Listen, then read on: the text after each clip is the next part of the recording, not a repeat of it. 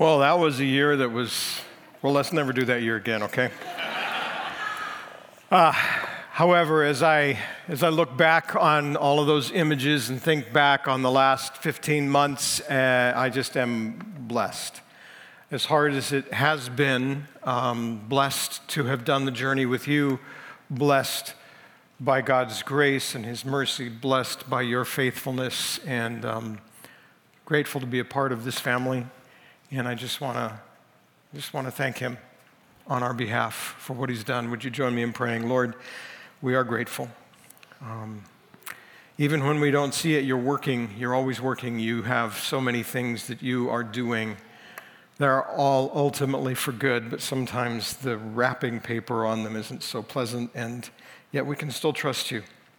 It's been a challenging season, and, and Lord, there's still issues that will be with us, I'm sure, for many months to come. But we're grateful for what we've seen so far. We're grateful for your sustaining grace and your presence and your care. Grateful for the family that you've given us. And I just pray that you would help us to be responsive to you this morning. Would you do a fresh work even now as we look into your word? Pray in Jesus' name. Amen. You know, as I've uh, talked with people about this season, there's a theme that seems to have come up, at least with a lot of people, that um, maybe you've experienced yourself, and that's kind of the idea of, of reset. Um, it's been very disruptive.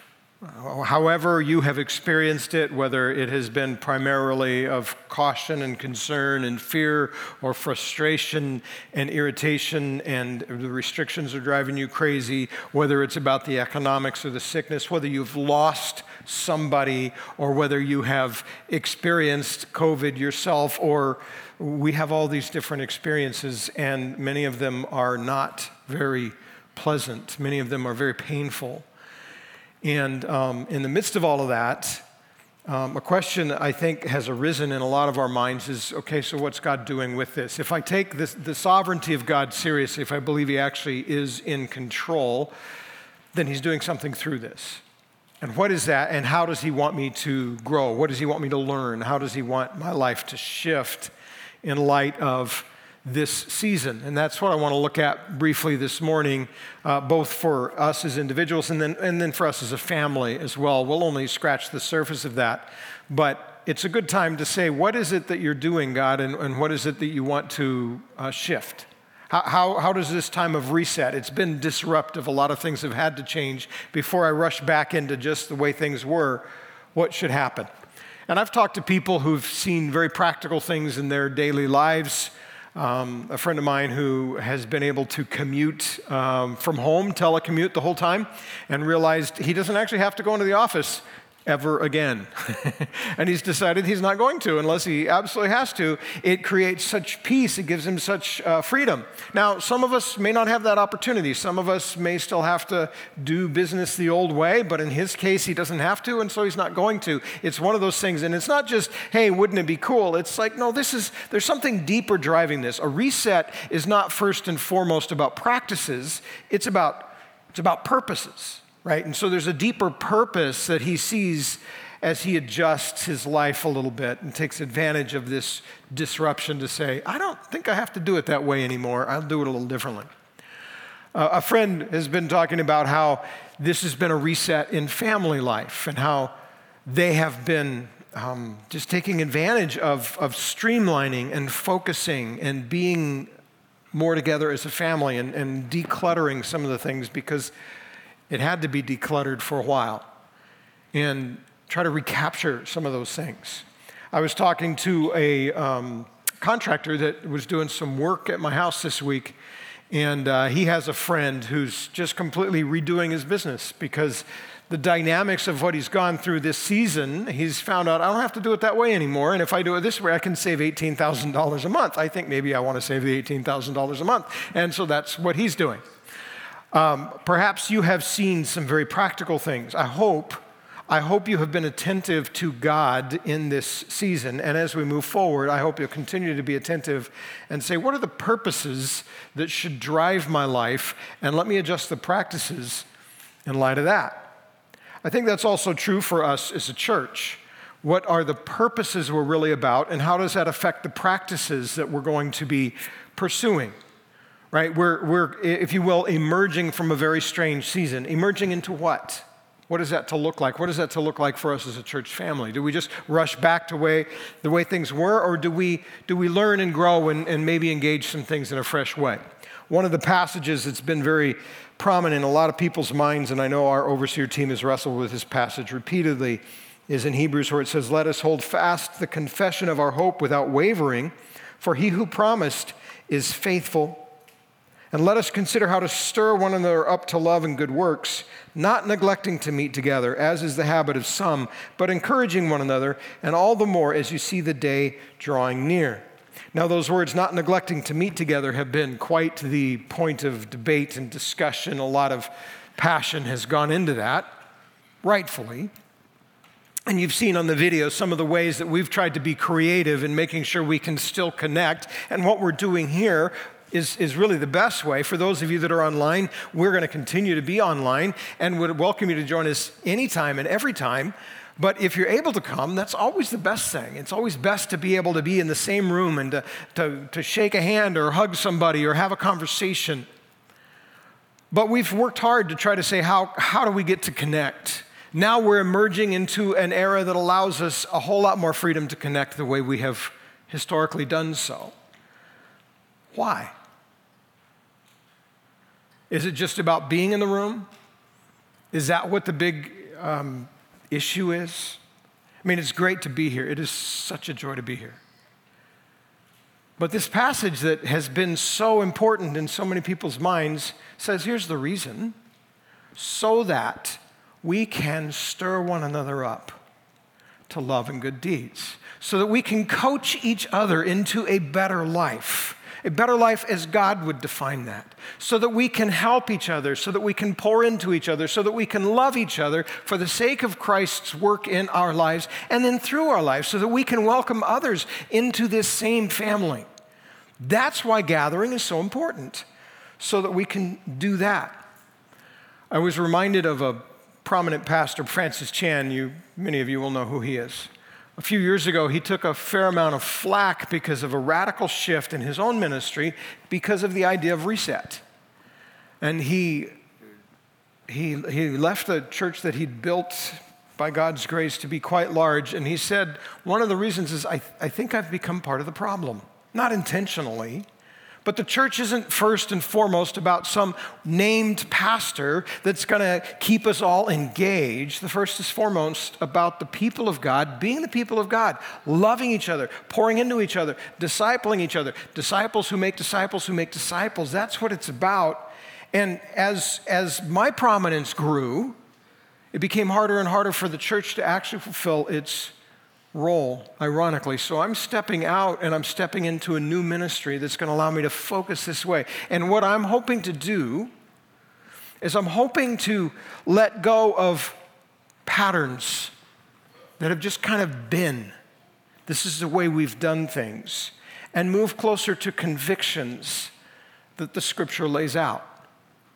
That's what a reset looked like for him and for his church. Right? We're in a season that invites reset.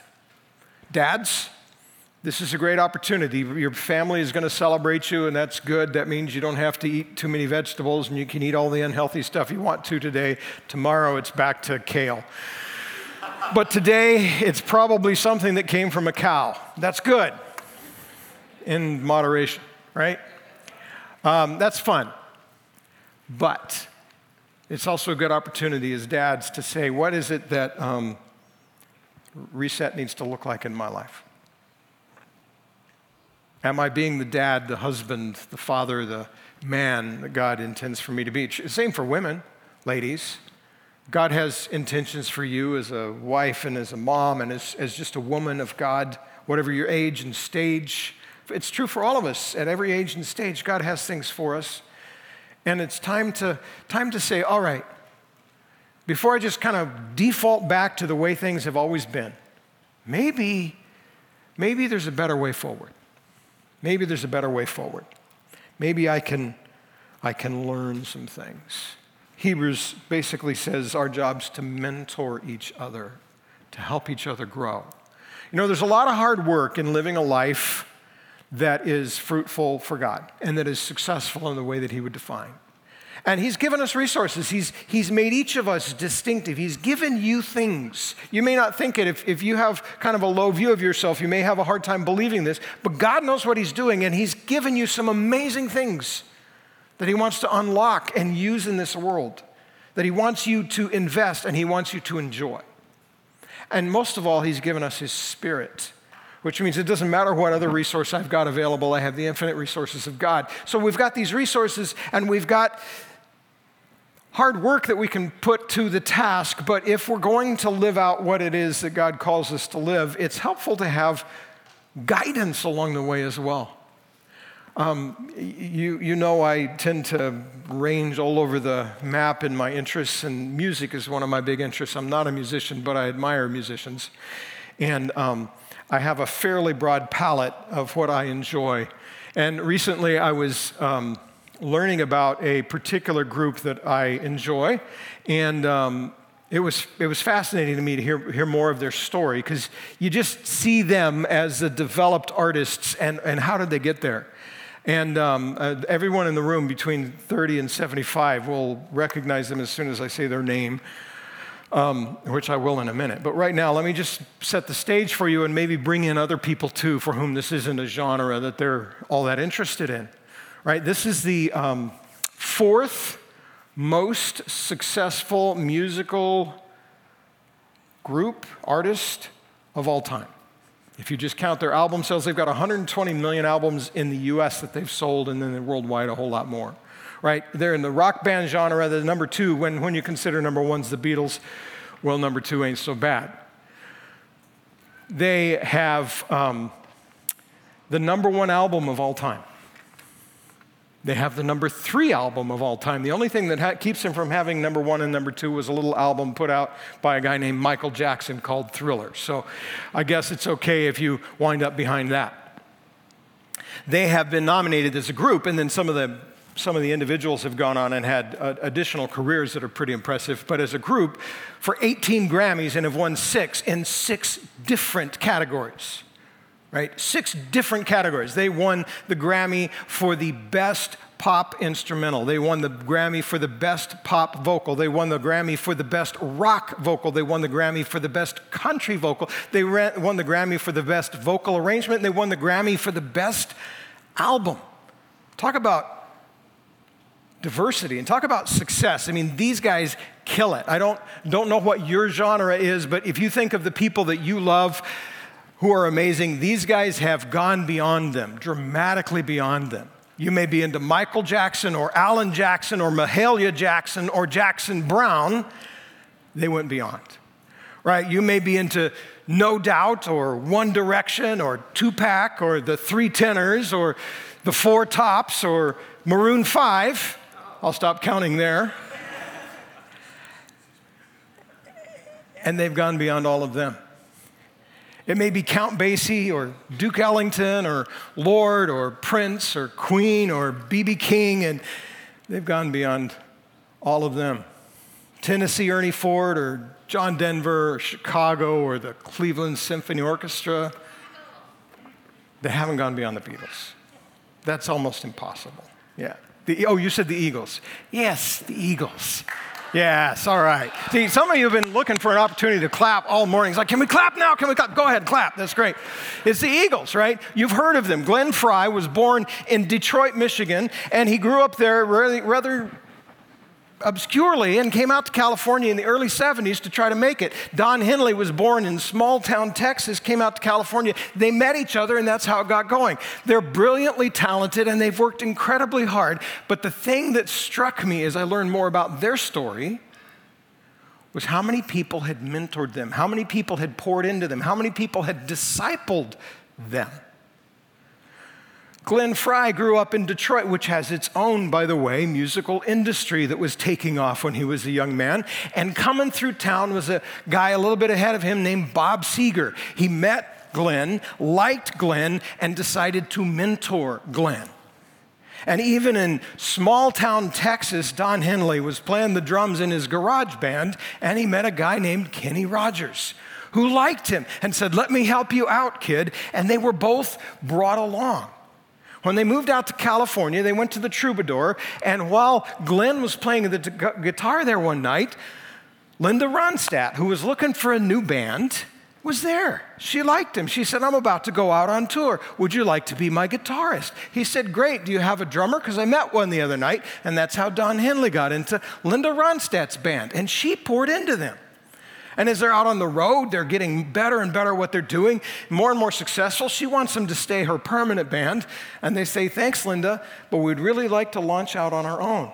And she helped them. And then they moved back to California and moved into a starving artist apartment, the two of them. And the floor just below them was another starving artist who was just a little ahead of them, named Jackson Browne. Now, Glenn Frey and Don Henley have written literally dozens and dozens, no exaggeration, dozens and dozens of hits, including multiple number one hits in their musical collaboration. And when they started, they didn't know how to write a song. And they learned because Jackson Browne was their downstairs neighbor, and they listened monotonously, relentlessly through the floor as he was working, slaving over Doctor My Eyes for his first album. They learned how to write a song. Then he introduced them to David Geffen, who mentored them further and launched them into their career. It's like, here's these guys with all of this talent, all of this hard work, but they also have something more. Somebody's pouring into them, and they're listening and they're learning. You and I need voices in our lives. And if, it, if we're talking about how do I really do the successful life in the terms God wants, I think it's good for us to get the best coach we possibly can. So I'd like to suggest, bracketing Jesus, of course, because he stands out above everyone else clearly, let's get the most successful life that was ever lived and ask him what he has to say about how to do it well. If you have a Bible, turn to 2 Timothy chapter 4, please. I do think it's not a difficult argument to make to say Saul of Tarsus, Paul the Apostle, was probably, in God's terms, the most successful life ever lived. Starting from where he was, getting to where God wanted him to be through God's grace and through his cooperating with that grace. And here in 2 Timothy, we have Paul giving his final words. And they are a charge, they are advice, they are here's how to do it. Here's what to focus on, here's what matters. And he's giving them to his son. It's Father's Day, not his physical son, but his son in the Lord, Timothy. And he's doing it with great urgency because he wants Timothy to really thrive. And you and I, as followers of Jesus, our thriving depends first and foremost on God's sovereign grace. We can never get away from that. And then if we ever get too far away from that, we start to make a mess of things. It's not about this moralistic treadmill we have to run harder and harder on. Right? It is about partnering with God in His grace. But partnering with God in His grace does bring hard work. And so as we lean into this text, it's going to call us to high things. And it's always in the context. First, uh, Psalm 138 says that God will work out His purposes for my life. God's going to do it, but I have a partnership responsibility. And Paul's laying that out for Timothy. So you should have your Bible open to 1 Timothy chapter or 2 Timothy chapter 4. I'm sorry. Let me read you a couple of verses prior in the book to get a little head start. It starts by saying Paul, an apostle of Christ Jesus by the will of God, according to the promise of the life that is in Christ Jesus, to Timothy, my beloved child right? Father son kind of relationship.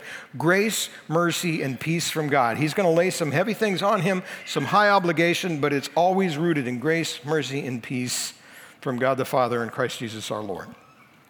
And then he says a bunch of things, picks up kind of that theme again. A few verses later, you then, my child, be strengthened by the grace that is in Christ Jesus. And what you have heard from me in the presence of many witnesses, entrust to faithful men who will be able to teach others also. He says more things, and then picking up on our theme again in chapter 3, he says, You, however, have followed my teaching, my conduct, my aim in life, my faith, my patience, my love, my steadfastness, and so on. Continue in what you have learned. There's a pattern. Root yourself in the grace of God and follow what I'm showing you. And Go hard at it. These are my final words. Listen up. That's where we'll pick it up in chapter 4, verse 1. So if you want to follow along, it says, I charge you in the presence of God and of Christ Jesus, who is to judge the living and the dead, and by his appearing in his kingdom, preach the word. Be ready in season and out of season, reprove, rebuke, and exhort with complete patience and teaching. For the time is coming when people will not endure sound teaching, but having itching ears, they will accumulate for themselves teachers to suit their own passions, and will turn away from listening to the truth and wandering off into myths. As for you, always be sober minded, endure suffering, do the work of an evangelist, fulfill your ministry. For I am already being poured out as a drink offering, and the time of my departure has come. I have fought the good fight, I have finished the race, I have kept the faith. Henceforth, there's laid up for me the crown of righteousness, which the Lord, the righteous judge, will award to me on that day, and not only to me, but also to all who have loved his appearing. Right? Paul starts by telling Timothy, here's the things I'm saying to you, and then he says, by the way, I'm your example. You've, you've been following, you've been imitating, now look, I'm done. I'm about to leave. I have successfully completed what God has called me to do, and there's a reward in that. And here's where we get into this passage. It's not just we're listening to Timothy's mail and trying to say, well, is there anything for us? Paul actually has us in mind at a level because as he talks to Timothy and he says, there's this reward waiting for me, he finishes verse 8 by saying, and for everyone, right? That includes you and me. And for everyone who loves his appearing. We'll talk about what that loving and appearing means in context in a minute. But there's very specific things Paul is saying to Timothy, saying, here's what it looks like for you to finish this race well. Here's what it looks like for you to order your life well. Here's what it looks like for you to do life as God intends so that you succeed at it by his definition. Reset your life around these things. And he's going to give a lot of things that are really easily applicable to me as a pastor but some of the things may not be as easily applicable to you in whatever your specific day job is. But he still intends you to get something from this and me to get something from this because he, he throws it to the wider audience. Everyone will eventually be accountable for their life. Timothy, remember that. Now, as he lays out his charge to Timothy, I want you to learn or, or, or latch on to two things today. One is my life direction is critical my life direction is critical. It's a simple thought, and in some ways it's intuitively obvious, but I don't know that we actually live that way often. I think we kind of go through life, it just kind of happens, right? Some lives are lived with no purpose. If we're honest, there's just no purpose that's holding it together. There's no center, it doesn't cohere, and it's not going anywhere. It's just kind of reacting. We don't want to live a no purpose life. Some lives are lived off purpose. There's a purpose, it's just not the right one. It's going in a, an unhealthy direction, not a fruitful direction, not the one that's ultimately going to be satisfying to me or successful in God's eyes. A lot of us wind up on that path from time to time. And then there's a life that is lived on purpose. It's intentional, it's um, going somewhere, and where it's going or where it's trying to go is where God wants it to go. And so Paul is giving this charge to Timothy so that he can live his life on purpose. My life direction matters, it's critical. Look at the language that Paul uses to kind of press in this sense of urgency and significance to Timothy. Starts with verse 4 verse 1, I charge you in the presence of God and of Christ Jesus.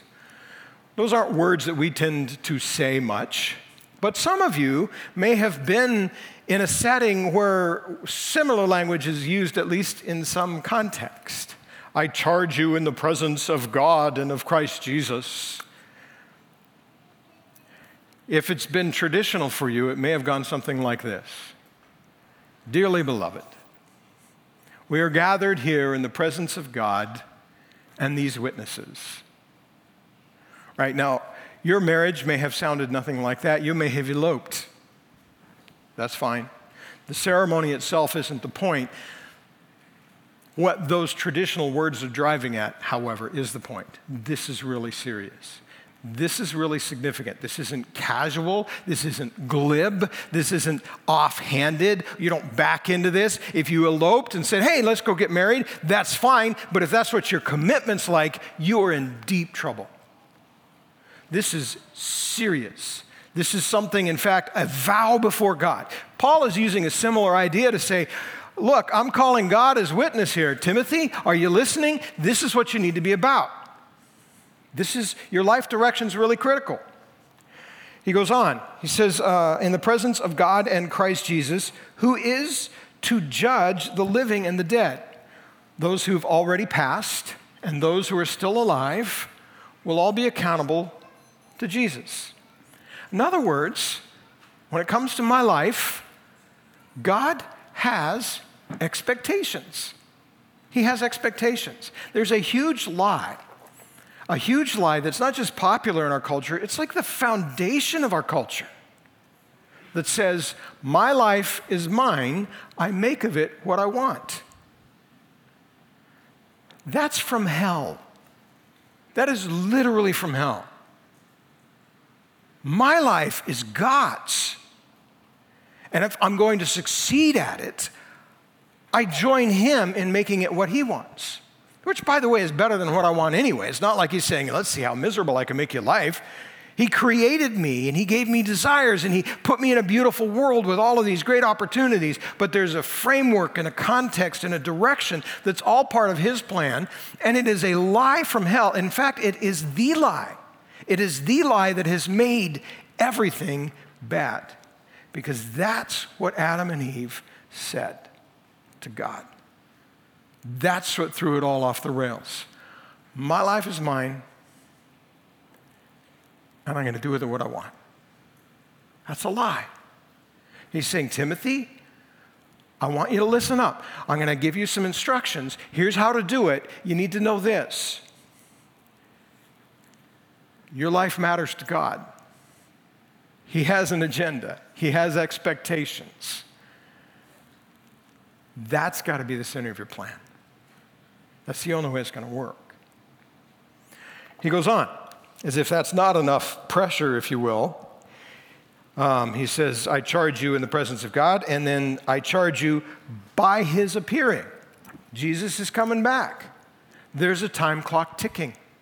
There's an end to your life and there's an end to this world. And whether Jesus comes back for you and then later for the world, or whether he comes back for the world and you're part of that because of your lifespan and his plan lining up. Either way, he's coming back. I want you to remember that.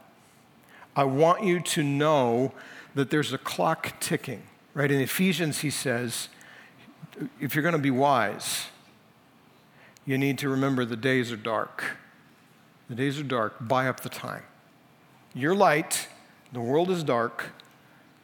Wise people buy up the time. And then, one more thing he says here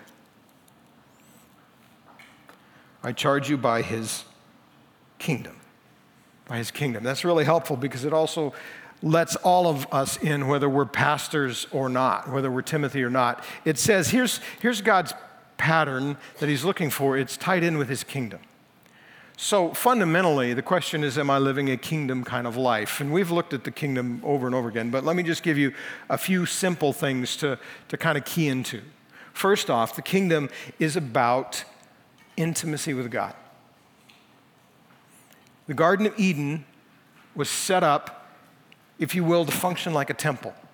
When God called his people Israel into existence, he gave them a few rules and then he stopped and he said, Now we're going to spend a bunch of time on how to build the tabernacle. And then we'll get into all the rest of the rules. Because before you can even do life that I'm calling you to, I have to be among you. We have to be an intimate relationship. I have to make that possible. Right? The Holy Spirit indwells me. Jesus said, Abide in me. That's how you're going to be fruitful. So, a life that is, is in light of God's kingdom is one that's in intimate relationship with God. That's always a great place to start. Am I in vibrant relationship with God? If not, I need to, I need to be attentive to that. That's a place for a reset. A life in line with God's kingdom is also one that is um, focused on shalom, God's peace, his vibrant outworking in the world. If you will, it's focused on thriving. We were made to thrive. We were put here to help the world thrive in Jesus' name. So if, if, if my life isn't centered on helping thriving, something's off the rails. It's a place for a reset. If I've, if I've just dropped into the details to the point that I'm just going through the motions, I'm just doing the job, I'm putting in the time, whatever, and there's no sense of I am actually being a blessing, I'm seeking to bless, and I'm enjoying the blessing God has, something has gotten lost. It's a place for reset. Um, the kingdom is something that is entrusted to us as God's stewards. So there's this partnership. It's for His glory and it's a partnership transforming the world. So there's a good thing for me to look at. Is my life centered around God's glory and about joining Him in some sort of transforming work in this world? Because if not, it's, it's not lining up to what the kingdom is supposed to look like. And that's a place for a reset. So, as, as Paul starts off, he leans into this and he uses some pretty elevated language. And, and he says, Timothy, your life direction is critical. It's critical. How do I look at mine? How do I look at mine? Here's this, this radically disruptive season, and I'm trying to move back into whatever next is. Where do I need some resets? How about us as a church as we emerge from this strangeness? We emerge into what? What is it that we're really going to be about? What matters most? Where are we going to pour our heart and our attention, our prayers, our resources, our care? What's that supposed to look like? Because our life direction is critical.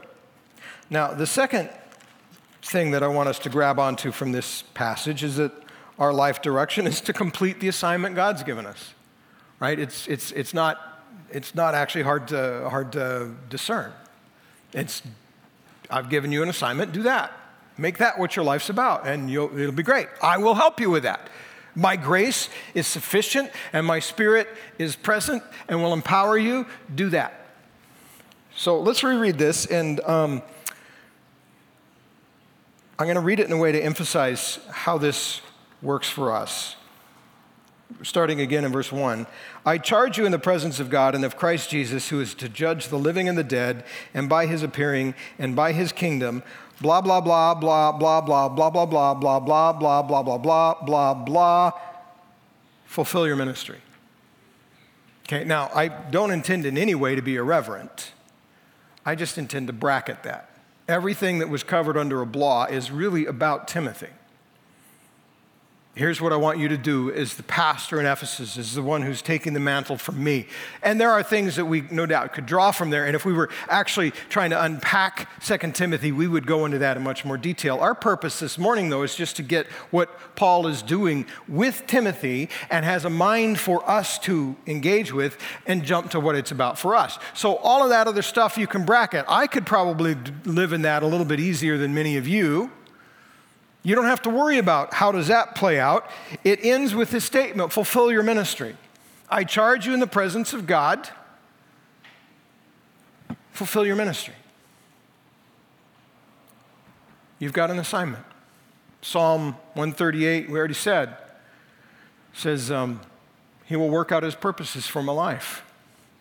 Ephesians 2 says that I've been saved by grace and I now have a, a job to do. I have a role to play. I have a purpose, a direction, a focus.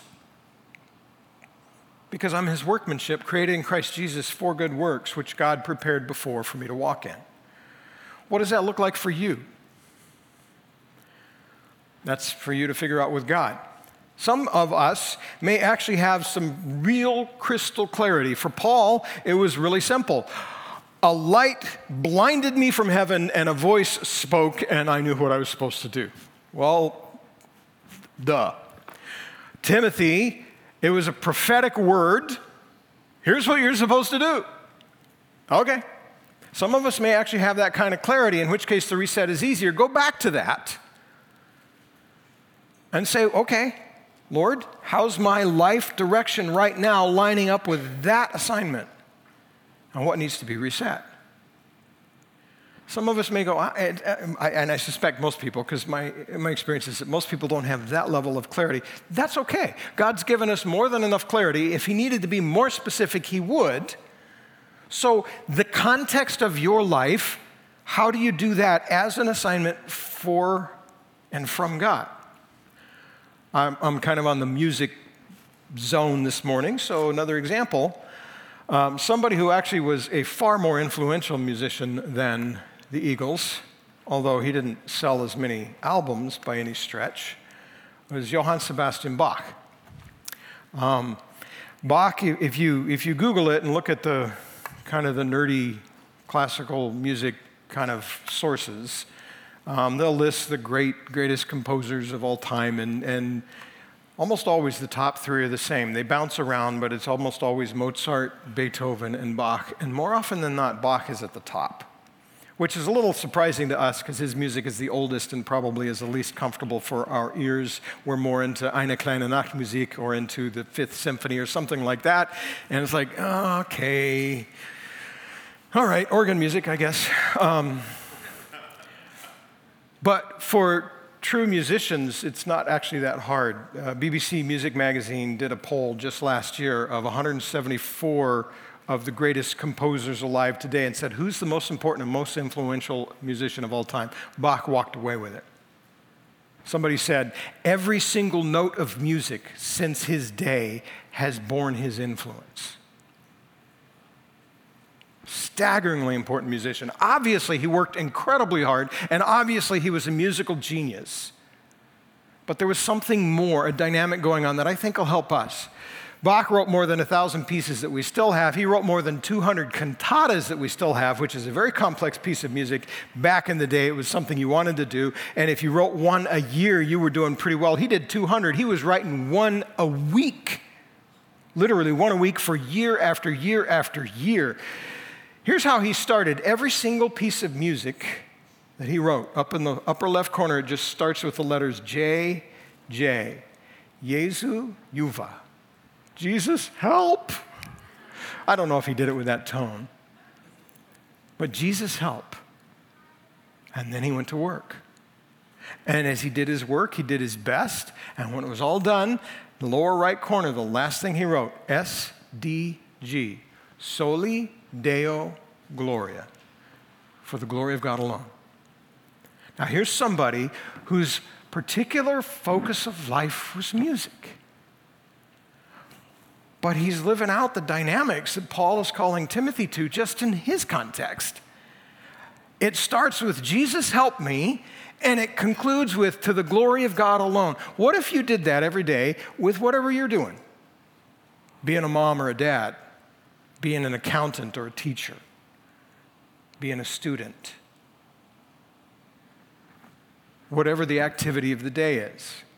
What if I did that? Started with Jesus help me and looked to at the end of the day write SDG to the glory of God alone on it. I think that would go an awful long way in the hands of God by his spirit, by his power, through his grace. I think that would go an awful long way to seeing the dynamics that Paul is talking to Timothy about unlocked in my life. Right? It, there's, there's things that I can lean into, even if I don't know Here's my specific path. Ah, go be the apostle to the Gentiles, go pastor the church in Ephesus, write half the New Testament. It doesn't tell me that. I'm just doing life. That perspective, that attitude would be really helpful. And then there's things I can lean into because I know these are the things that God wants. So I can lean into thriving, right? That's why the kingdom dynamic is so helpful right? What is, am, I, am I being a blessing? Am I, am I creating thriving? Am I just doing stuff or am I actually seeking to cause thriving? I, I had a perfect example of that this week. Contractor that I was working with, a plumber, so you know my week wasn't great because there was a plumber at my house, right? um, so I, I don't know his spiritual journey yet. We've started a conversation. I hope to find out where he is at some point, and, and hopefully that'll advance and, and be a blessing for both of us. But I think he intuitively gets the dynamic of what it means to be a human the way God intends in the most fundamental way to him. He's a plumber. And uh, they were doing a repipe a bunch of repipes, right? Now, if you're doing anything construction, you know everyone is backed up like crazy. It's going to be way more expensive and take way longer, and the contractors are pulling their hair out just as much as the as the consumers are because they can't get their supplies, and it's hard to get the calendar. So they're just ah, everything's stressful, and so they work so hard to get every job lined up just right. And he had somebody call him and say, "I'm in desperate need, and I need I need my whole house repiped next week before Thursday." right. Are you kidding me? But he said, What's the story? He said, Well, um, you know, my wife and I, we just had a baby and uh, we're moving into this new place and sold our place and we got to move and bought this place. It passed the inspection. Everything was fine. And then, and then, before we moved in, but after it's closed, the pipes ruptured, ruined the floors, ruined the walls. I have to have major work done and I need you to repipe it. And all of, the, all of the furniture is delivered next Thursday. Can we do it? Right? So my contractor says, Let me see what I can do. He was actually excited about that because he wasn't just doing plumbing, he was helping thriving. And he worked with people, he rearranged schedule. I mean, this is a lot of work, but he rearranged the schedules and they finished their job, patched and painted on Wednesday so that the furniture could get there on Thursday. Now, I don't know where this guy stands with the Lord, but I think he has an intuitive understanding that's helpful for us. How am I just helping people thrive? Lean into that. Maybe I should lean into love. We all know that's central to God's plan. Jesus boils it down love God with everything that's in you, love your neighbor as yourself. How am I, how am I strategizing my life to love, putting myself in a place where I can love. How am I going into conversations with love? Right? And that doesn't mean nice, doesn't mean kind. Sometimes love is confrontive. But, but do I ever think about that? Lord, how can I love this person in this place? Let that be defining. Maybe if I woke up every morning and say, Who am I supposed to love today and what's that supposed to look like? That would move me towards the reset God wants for me. Disciple making is obviously the center of what God intends. So here's a question Who is more like Jesus because of me right now? Who is more like Jesus because of me right now? And then follow it up with, and who's next? Lean into the message itself right? We have this wonderful gospel truth that needs to be told. And, you know, I realized as I try to recalibrate my life, it's easier than you'd think. I got into the conversation pretty easily this last week just because I was looking. It wasn't awkward, it wasn't forced, it wasn't difficult, it was a good conversation. The person appreciated hearing. It was good. I was just trying to lean into the message because it's something that needs to be heard, right? This is for all of us. This reality that there's an assignment from God and our life direction is really critical. I told you we'd come back to these words um, where Paul says, I'm going to be awarded, and so will everyone else who loves his appearing. In context, we need to understand that. He's just called Timothy to act a certain way in light of Jesus appearing. Right? I used to think of love as appearing as like, hey, Jesus is coming back. Cool.